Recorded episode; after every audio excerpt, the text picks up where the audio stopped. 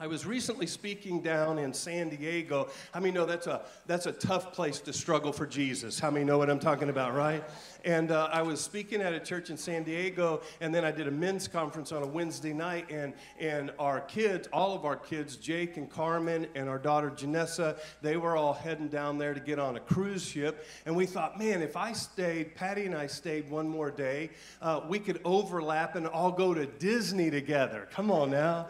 How many, that sounds really fun? Let me see your hands. How many, that sounds like a nightmare? Let me see your hands. Yeah. Yeah, exactly. Isn't it interesting? Grandparents raise their hand. That sounds fun because you can get your kids, the kids back to their parents, right, everyone? Well, we recently, we met at Disney and we all went to Disney together. Come on, look at them happy faces, everybody. Kenny looks pretty happy there, doesn't she? I mean, she is living her best life. And, uh, and, uh, and, and, so we, we, you know, when you're at Disney, there's a bunch of people around, and where, you know, you got to wait in line, and all of a sudden she just decides, I'm done. You know, I'm checked out. How many of you have this? I have a four year old attention span. Anybody else, right? I'm like, I'm done. I don't care how long I've been waiting. I don't care if I have to give my place up. And she got really sad all of a sudden. And I thought, how could you be sad? We're at Disney, girl. And she was sad because she left who she calls her baby, which is a little worn out stuffed cat, everybody. And she left baby back at the hotel, and she was real sad that baby wasn't with her to wait in line. And I'm like, well, who am I? Like, you know, what? And, and so Patty and I decided, okay, here's what we'll do. You know, you got to do, you got to pull out your best tricks to keep four year olds satisfied. How many know, right? And so Patty and I said, I tell you what, we'll find you a new baby. And so Patty and I, we walked all over the park with her. And there's vendors everywhere. We looked at Snow White. No, I don't want Snow White. We looked at all seven dwarfs. She didn't want any of the seven dwarfs. Uh, we looked at every Disney movie and every stuffed animal baby that Disney has ever made, and she didn't want any of them until we came across, and I forgot to ask, is it Nala or uh, Simba? It was little baby Simba. And so we found little baby Simba. Here she is. How many know she has me wrapped right around her finger, right? Uh, and, and, here she is, and she's as happy as could be. And she didn't let go of Simba the whole day. She didn't let go of Simba the whole night. She didn't let go of Simba in the bed. She didn't let go of Simba the whole time she was gone. And matter of fact, she still snuggles up pretty good with Simba. And but how many of you can tell? Even though Jake, you didn't pick the best picture of me. Well. I guess that's the best you got to work with. I mean, I don't know, but I, despite the picture, I'm pretty happy there too. And Patty and I are pretty happy there too. Because we have learned in life there is way more joy in being able to give than there is in receiving. Amen. I would my feet were pounding, my knees were hurting, but I kept driving her around until she found what she wanted. And the joy of being able just to reach in my pocket. Now, that Simba probably cost a dollar to make, but with Disney add-ons and Disney upmark, it was $500. I just want you to know. So we're going to take a special offering today. No, anyway. And uh, so we bought that Simba. And there's something that is so joyous about being able to provide or being able to be generous. This might sound silly, but I have learned in my life that if you live your life with your hands up, you'll receive, but you'll usually only receive on your birthday and Christmas. You, you'll, you'll receive. If you go around in life trying to get and trying to receive something, you're going to receive, but it's usually only one or two days a year. But I have come to learn that with the spirit of generosity, that if we'll live our lives with our hands down, we can literally receive every single day of the year. Right, everybody? I've preached this message before. I haven't really preached it in this form, but I've preached lots of pieces of this message that I want to present to you today. It's one of my favorites. It's one of my favorites because it, it really speaks to the subject matter that we're on. It, it, speaks to legacy, which today is the kickoff of, the, of our legacy weekends. And so it speaks to legacy. And, and it speaks to the title of this series. It speaks about being a history maker. Now, now, last week you were all on fire about being history makers. And, and I hope this week hasn't dashed your dreams and you still are interested in being history makers. All right, some of you are. So uh, here's what I know, though, in life I know that we will never be history makers without a little bit of sacrifice. We'll never be history makers without driving all over Disney World and, and looking for a little baby. I mean, know what I'm saying, right? We'll never be history makers if we don't live outside of ourselves and have some generosity in our life. And you know, sacrifice, sacrifice is not really something that you hear much preached anymore. Sacrifice is not one of those messages that we're hearing a lot in modern day churches. Uh, there's more messages on how to be blessed and how God wants to give to you and how this is your best life and all of those kind of things. And usually, when I mention sacrifice, we usually get these images of blood sacrifice in the Old Testament and the high priest making sin offerings. And it's a real totally Old Testament thing. But that's not what I'm talking about today. Because sacrifice is also required. It's required also not just in the Old Testament, but sacrifice is required as Christ followers even in the New Testament. Oh, come on. I know some of you already want to argue. Well, Jesus was the sacrifice. That's right. He was the sacrifice, and we don't sacrifice to get to heaven. But Jesus himself said that if we're going to follow him, we must be willing to, come on, you know it, take up our cross and be blessed. No, no, I think it says take up our cross and daily die to ourselves to be followers of Christ. That's just not a popular message. matter of fact, I don't even know if you'll be back next Sunday after hearing a message like this because it's not popular in our culture. But I want to talk, I want to say to you that when God starts speaking to us about sacrifice, God is not trying to get something from us. God is trying to get something to us.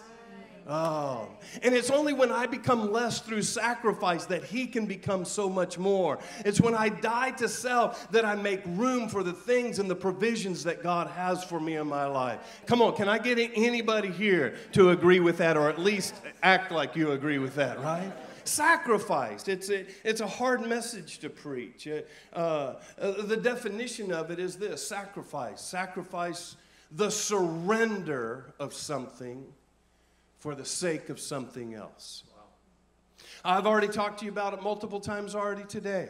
I ask you to surrender some information on a connection card uh, so that maybe you could get some information back. There's a, there's a sacrifice, there's a rhythm, there's a reciprocity to that. There's a take and there's a give. I, I talked to you about sacrifice when I said, hey, next weekend is going to be Feed the Multitudes, and we're going to bus in people. And if you would like to sacrifice some time, if you'd like to sacrifice your Sunday afternoon, if you'd like to sacrifice your Seahawks game, according to last week, you weren't missing much anyway.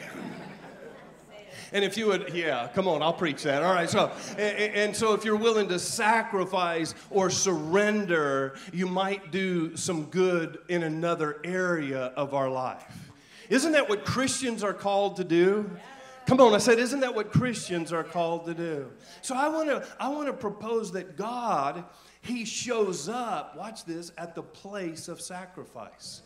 That's where he shows up. I'm going to show you this through scripture today. And then I'm going to ask you what area of your life might God be challenging you to say no to so that you can say yes to something greater. See, once a year we ask you to pray about what we call a legacy offering. Now, for those of you that are newer around here, we're going to celebrate our six year birthday here in just a couple more months. Not even a couple more months. The 1st of January, we'll be six years old. And since we started, we had a year under our belt. We met in a coffee shop and started building the team. And, and not one time did we ever ask for an offering. We didn't ask you to make faith promises and pledges, and we didn't do any of that. We just believed that God wanted to build His church. But once a year, we come and we ask you to pray about what we call a legacy offering. And it's something above and beyond your regular giving.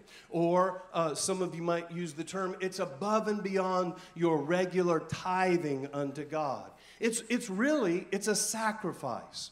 Now, I believe a tithe is what I owe God, but my sacrifice offering is something above and beyond that. That's a whole nother message. I won't confuse you with that. But I do want to tell you, and I want you to know what your faithfulness in giving has already done and what your faithfulness in giving this year, what it will help us do. I hope you're interested in that. We take the legacy offering and we do that very thing. We want to build and live a legacy, not just for this generation, but for the generations to come.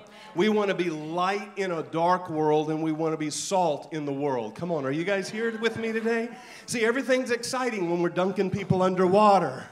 But when we start talking about money, it gets quiet in the place. How many know what I'm saying, right?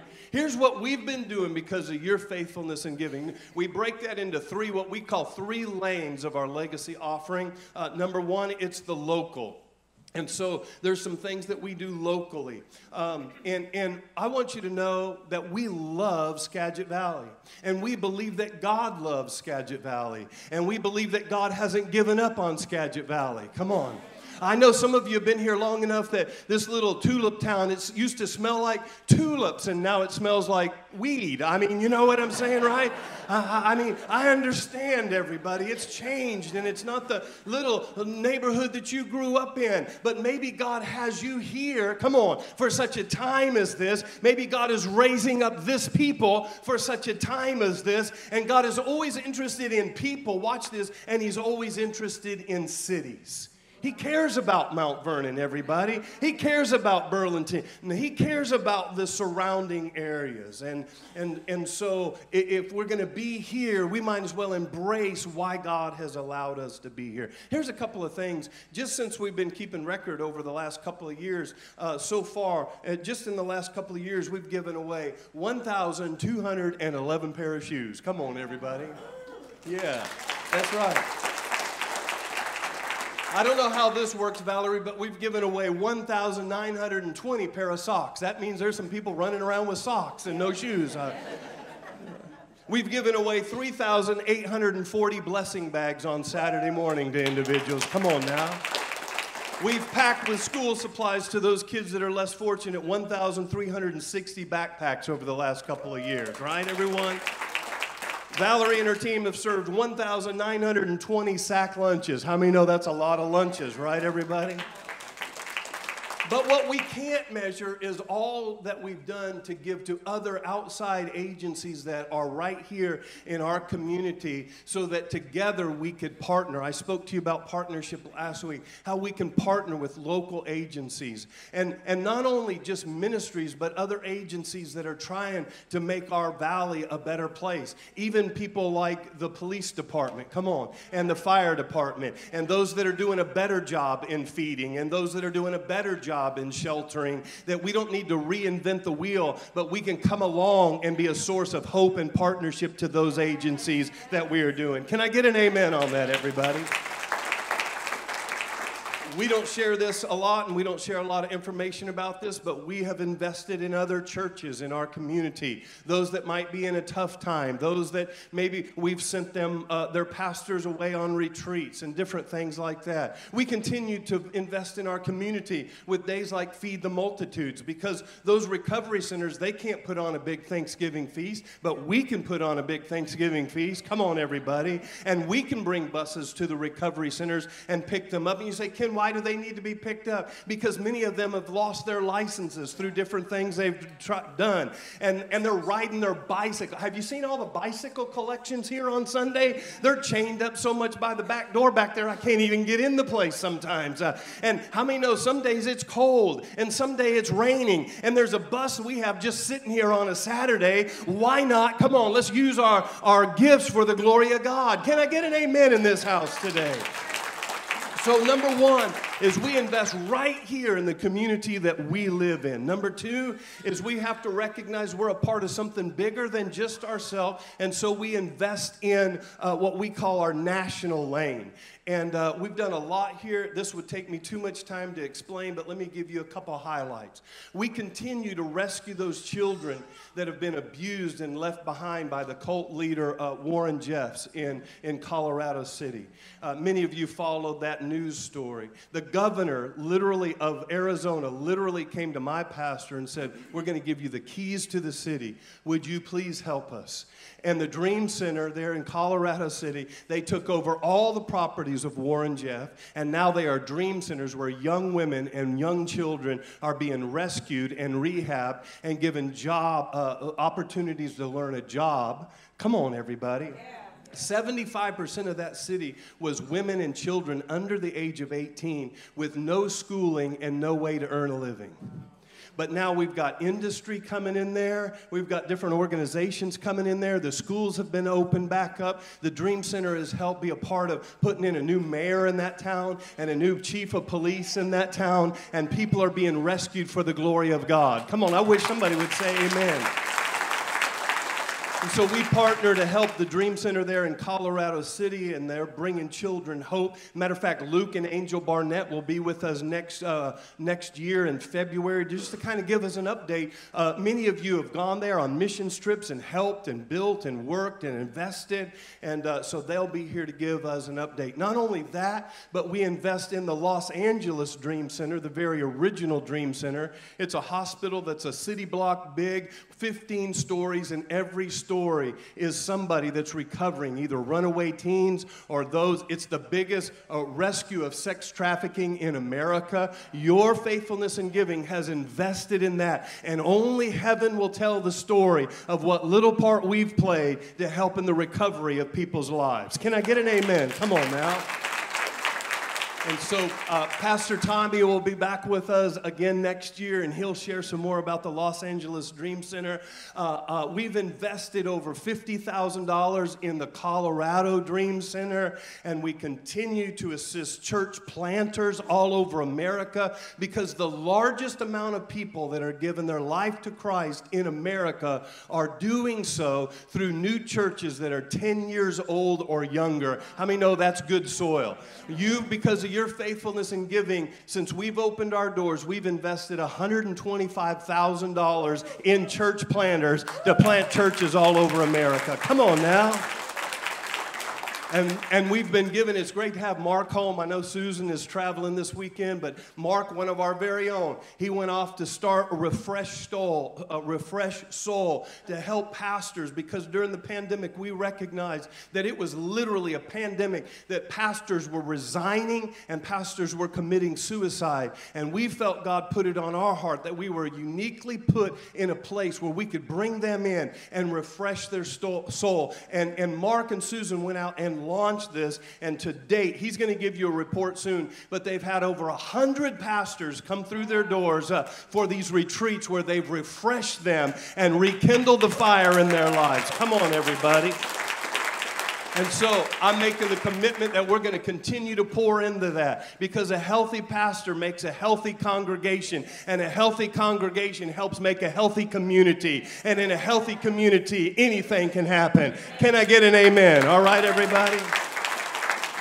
And then, thirdly, we invest right here in our own walls of the church. Uh, we don't always make it about us, but this offering accelerates the vision that we share here. And this year, some of it will go. Uh, we're going to go into remodeling phase number two. Uh, we got some rooms to knock out to increase seating, but we need to outfit our youth room with technology so they can come there and do homework. And so, uh, just a number of things. Uh, even we need to update our children's um, and, and just things like that. And, and, and we were able to purchase this building as a five year old baby church. Come on.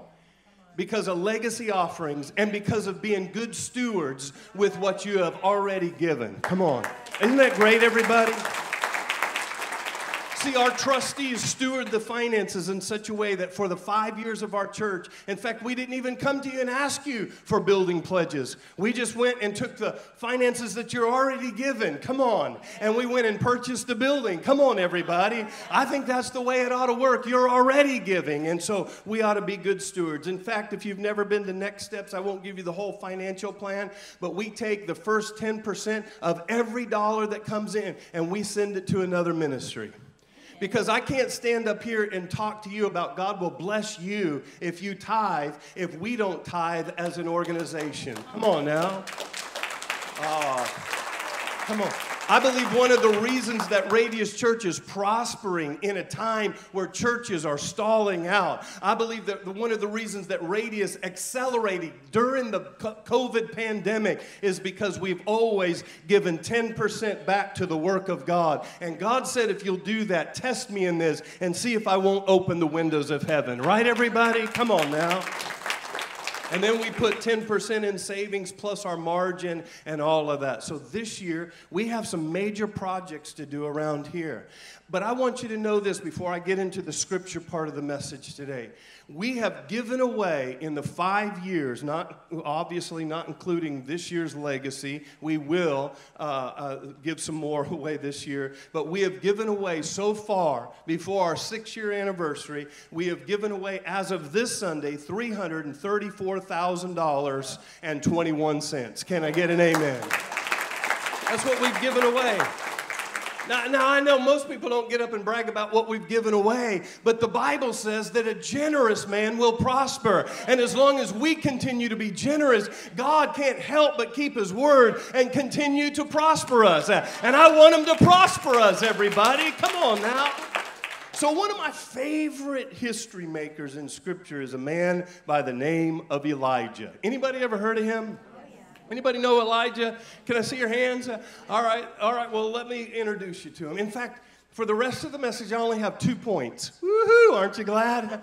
Just two points. Two points from Elijah's life today that I think will resonate as we talk about being a history maker and we talk about our legacy and what we're going to leave behind.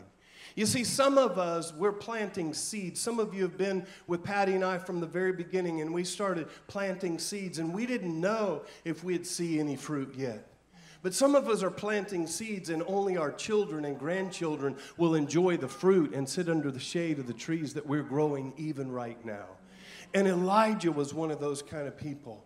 And so, two lessons from today. I want to talk to you about setbacks, and I want to talk to you about sacrifice. I won't, I won't take a lot of time on either one, but first of all, let's talk about setbacks. Because when we talk about legacy, and particularly when the pastor starts talking a little bit about money and about doing something above and beyond, it's real easy. How many then, when we're challenged to pray about doing something, how many then all of a sudden realize, ooh, we're in bad economic times? And we start thinking, wait a minute, Ken, we're in a setback.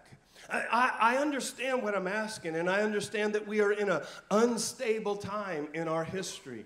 I understand that inflation is unstable and interest rates are crazy, but aren't we always in unstable financial times? Even when the interest rates are low and even when the economy is flowing, aren't we always in unstable economic conditions? Come on. Come on, either our rock is Jesus or our rock is our bank. How many know what I'm talking about, right? We're always in unstable times. Our security is not in that. And in 1 Kings chapter number 17, you want to talk about a recession. You want to talk about unstable times.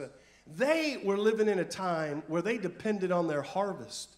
And they were living in a time where they had a, they, at the point where I'm going to pick up the story, they had had three and a half years without rain, three and a half years without harvest, and three and a half years under an ungodly government.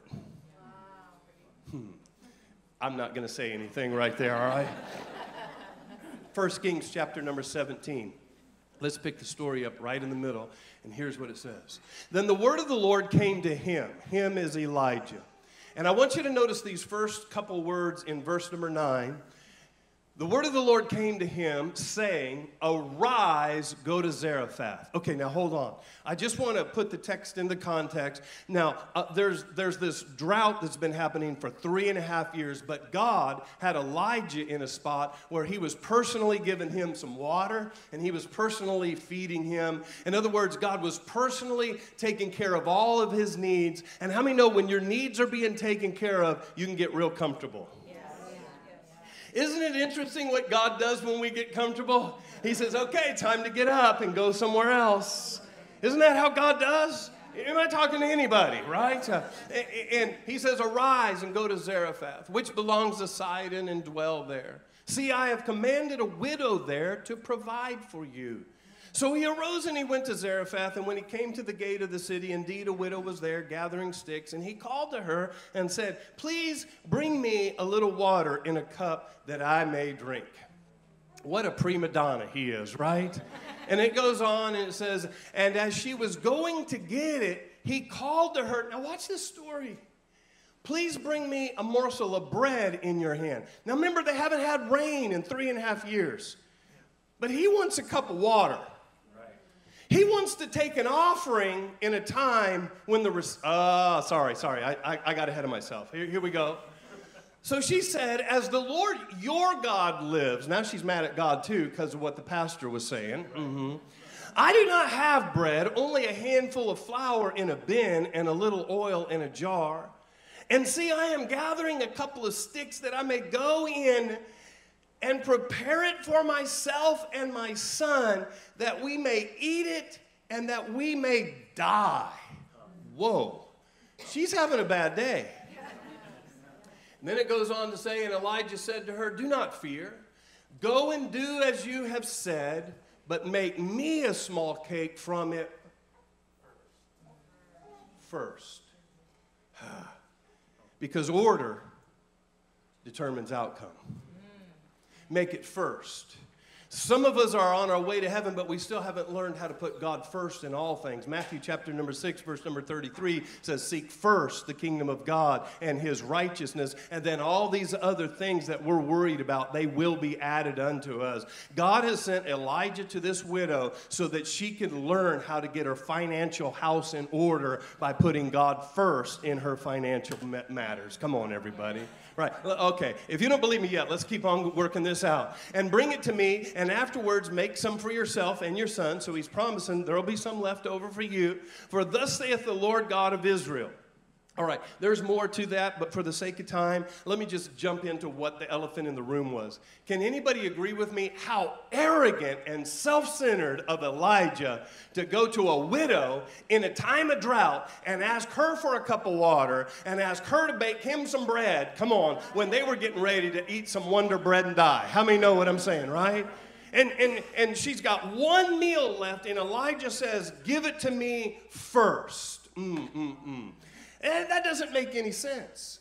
And we would be mad if Pastor Elijah would have the audacity to ask us to give in a time of recession. And I declare that it is during a time of recession that it is the best time to invest into the kingdom work. Come on, everybody, because there God makes a promise back to you that we're not going to get from any other place because we need God's protection and we need God's blessing over our finances. Would anybody agree with me on that? Here's what's interesting about this story. Follow this. You can ignore me after this statement, you can ignore me the rest of the time. But here's what's interesting to me that God sent Elijah to a poor widow, not a millionaire. See you guys next Sunday. I want you to think about that. God sent Elijah to a poor widow that's on her last dollar, her last cup of water, her last bite of bread. He could have sent Elijah, if he was trying to provide for Elijah, he could have sent Elijah to a millionaire, but he didn't send Elijah to a millionaire. And here's the lesson I want you to see God did not send Elijah to the widow for the widow to provide for Elijah. Ah, God sent Elijah to the widow so that God could provide provide for the widow. Mm-hmm. You can watch that on rewind later on YouTube, everybody. See, that's what people miss. God is giving her an opportunity to put her finances and her needs in biblical order so that she would be able to witness a miracle. Most people miss the miracle because of the order. He said, Take what you have and make God first, not your leftover. Because order, come on, determines outcome. I know you've heard me say it a million times, but Jim hit the car. Same words, rearranged in a different order. The car hit Jim. How many know those are major different outcomes, right? And it's all predicated upon the order. And so, how can we ever expect God to do a miracle in our finances if we don't put God first? Now, hold on. Let's back this story up a little bit. Because I hate getting accused of being after your money. I'm not after your money, but God is after our heart. Mm-hmm. And, and so here's what I want you to see in the story. God didn't, God wasn't trying to provide for Elijah, and so, oh, the only person I could find that's available is this poor little widow that's been praying for God to come through. No, no, no. That's not the story at all. God was already providing for Elijah. Come on, he had a he had a little condo up on the hill with a little brook flowing through it. Everybody else didn't have water, but Elijah had water. And everybody else is struggling with what to eat. But I, am telling you, Elijah had a raven bringing him meat and bread, everybody. It's the original Uber Eats. Are you hearing what I'm saying? He was sat. He was good. Literally in the shade drinking lemonade. Literally. Watch. 1 Kings chapter number 17. I want you to see it. The ravens brought him bread and meat in the morning and bread and meat in the evening. And he drank from the brook that nobody else had. I mean, this guy had a hookup, right? But God called him out of his comfort zone. Not because he needed it, but because she needed it. God was already providing for Elijah. And by the way, that wasn't the end of it. God was going to provide for Elijah in the future. Check this out 1 Kings chapter number 19. We're a whole chapter ahead. Check it out. He looked around, Elijah, and there by his head was a cake of bread baked over hot coals. Come on, that's provision right there. And, and a jar of water. He ate and drank, and then he laid down again. I mean, this guy's got it made, right, everyone? God didn't need the woman's money. He wanted to bless her, so He gave her an opportunity to live by faith. He gave her an opportunity to be a history maker, and she became such a history maker that we're still talking about her thousands of years later. Are you hearing that today? And I want to say, God does want to bless you. And, and by the way, here's a neat little part of the story, and then I'll do my last point. A neat little part of the story. It's a good thing that she learned how to trust God at that level because she was going to need God not many pages into it at this level. See, it, it was good that she learned to trust God at the 399 level because in a few pages, what she didn't know is her son was going to die. And she had to build her faith way back there on the pediatrics of faith so that she could at least have enough faith. She didn't have to stir up some faith. See, God was helping her get her faith ready by asking for a little cup of water. Come on. Maybe God's trying to get your faith ready by saying, hey, how can I be a part? How can I serve? How can I give? What can I do? Maybe God's getting your faith ready because He knows there's something greater waiting that we will never see on this level if we don't obey on this level. Come on, everybody. Watch. 1 Kings 17. 1 Kings 17. The, her little boy died. But now she has a relationship with the man of God. And the man of God comes and he lays, it's, it's a weird story, but the, the, the little boy, he, he comes back to life. L- let me just say this giving your first always protects and provides. It always protects and provides.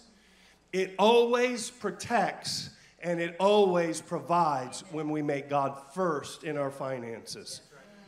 And I, and I know these are tough messages because people always get mad at me when I preach on these things. People always get mad at me when I preach about putting God first in your finances. It's interesting because nobody ever gets mad at me when I preach, pre- put God first in your marriage. Mm-hmm. People, oh, the church is just after my money. I know Walmart's after your money too, but you're not boycotting them. Right, everybody? Come on now. You hearing what I'm saying today? I know you've heard this verse, and maybe this verse has been used to manipulate and abuse you. But Malachi says, bring the whole tithe into the storehouse. Why? So there can be food in my house. And God says, trust me on this. He says, it's the only place in Scripture where He says, prove me. I, I, dare you to prove me. He says, take the whole tithe. Tithe means 10%. Bring it into the storehouse. Where's the storehouse? The storehouse is the place that we get fed. Come on now. It's the place we get fed. And, and he says, Test me in this. Why? So there will be food in my house. We're talking about doing something for legacy so we can help people put food in their house that otherwise wouldn't, everybody. And, and those girls that are being rescued aren't ever going to know your name and never going to come and say thank you to you. But one day you're going to walk across heaven's gate and heaven is going to applaud because you are a history maker, everybody, right? 10. Why 10? Let me give you this real quick and I'll do my last little point. Why 10? Tithing. What tithing is 10%. People ask me this question a lot. It means bringing 10% of your income back to God. Why 10? Because the number 10 represents the whole. Have you ever noticed this about math? If you can count to 10, you can count to anything. 10 represents the whole. 1, 2, 3, 4, 5, 6, 7, 8, 9, 10. When you get to 10, it represents the whole because when you get to 10, you start over again. 1, 1, 1, 2, 1, 3, 2, 1, 2, 2, 2, 3, three one three two three three come on you guys following me so so if you can count to 10 you can count to a million and god is saying if you'll bring me 10 come on it's like you're bringing it all back to me and god shows up at the place of sacrifice that's where he shows up let's talk about sacrifice as we end today you guys still with me take a deep breath we're going to get through this First Kings chapter number 18, for the sake of time, let me just paraphrase this verse. This is a crazy cool story. I would challenge you to go read it. Because now here Elijah is, and he's moved from this little brook, and now God says, I want you to go and I want you to challenge this evil king that is in power and all of his prophets. In fact, I want you to go up the mountain and I, I just want to prove myself. And, and I want you to challenge all those false prophets. I want them to build an altar and offer an ox or a bull. And I want you to build an altar and offer an ox and a bull and tell all those false prophets whatever God answers with fire, let it be known that He's the real God. Anybody heard this story somewhere along your life? Look, let me just read some of it. Elijah said to the prophets of Baal, Choose one of the bulls and prepare it first since there are so many of you. Call on the name of your God, but do, but do not light the fire. So they took the bull given them and prepared it. Then they called on the name of Baal from morning till noon. Baal, answer us, they shouted. But there was no response and there was no answer. When I was a young youth pastor, I preached this sermon and I had an altar built all at the front. And I had some kid that was experimenting with pyrotechs that really wanted to be used of God. And I had him build me like a little fire pot in there and a little secret button. And when I said, God, let your fire come down, I could step on it and the whole place went up in flames. I, I mean, no, there was a move of God right then, right? So they took the bull given to them. Give me my next verses on that section. And they danced around the altar that they had made. I mean, they're screaming out. At noon, Elijah, look at Elijah. That's a bad dude right there. That is a bad dude. Elijah began to taunt them. Shout louder, he said. Surely he is God. Perhaps he's in deep thought. Maybe he's busy. Maybe he's traveling. Don't you love Elijah? Maybe he's sleeping and must be awakened. Come on. It's interesting. They can make fun of our God. Oh, never mind. I can't go there. So, so then it's his turn to call on his God. Now, this is the part of the story I love. And this is the part of the story that for so many years I missed. And this is the part of the story that I don't want you to miss. Because check this out. It was his turn. God, their God, Baal, failed, no fire. God, Abraham, or, or, or uh, Elijah's over here, he's building his altar. He arranged the wood, he cut the bull into pieces, and he laid it on the wood. Then he said to them, Fill four large jars with water and pour it on the offering. What? He's really going to rub it in, isn't he?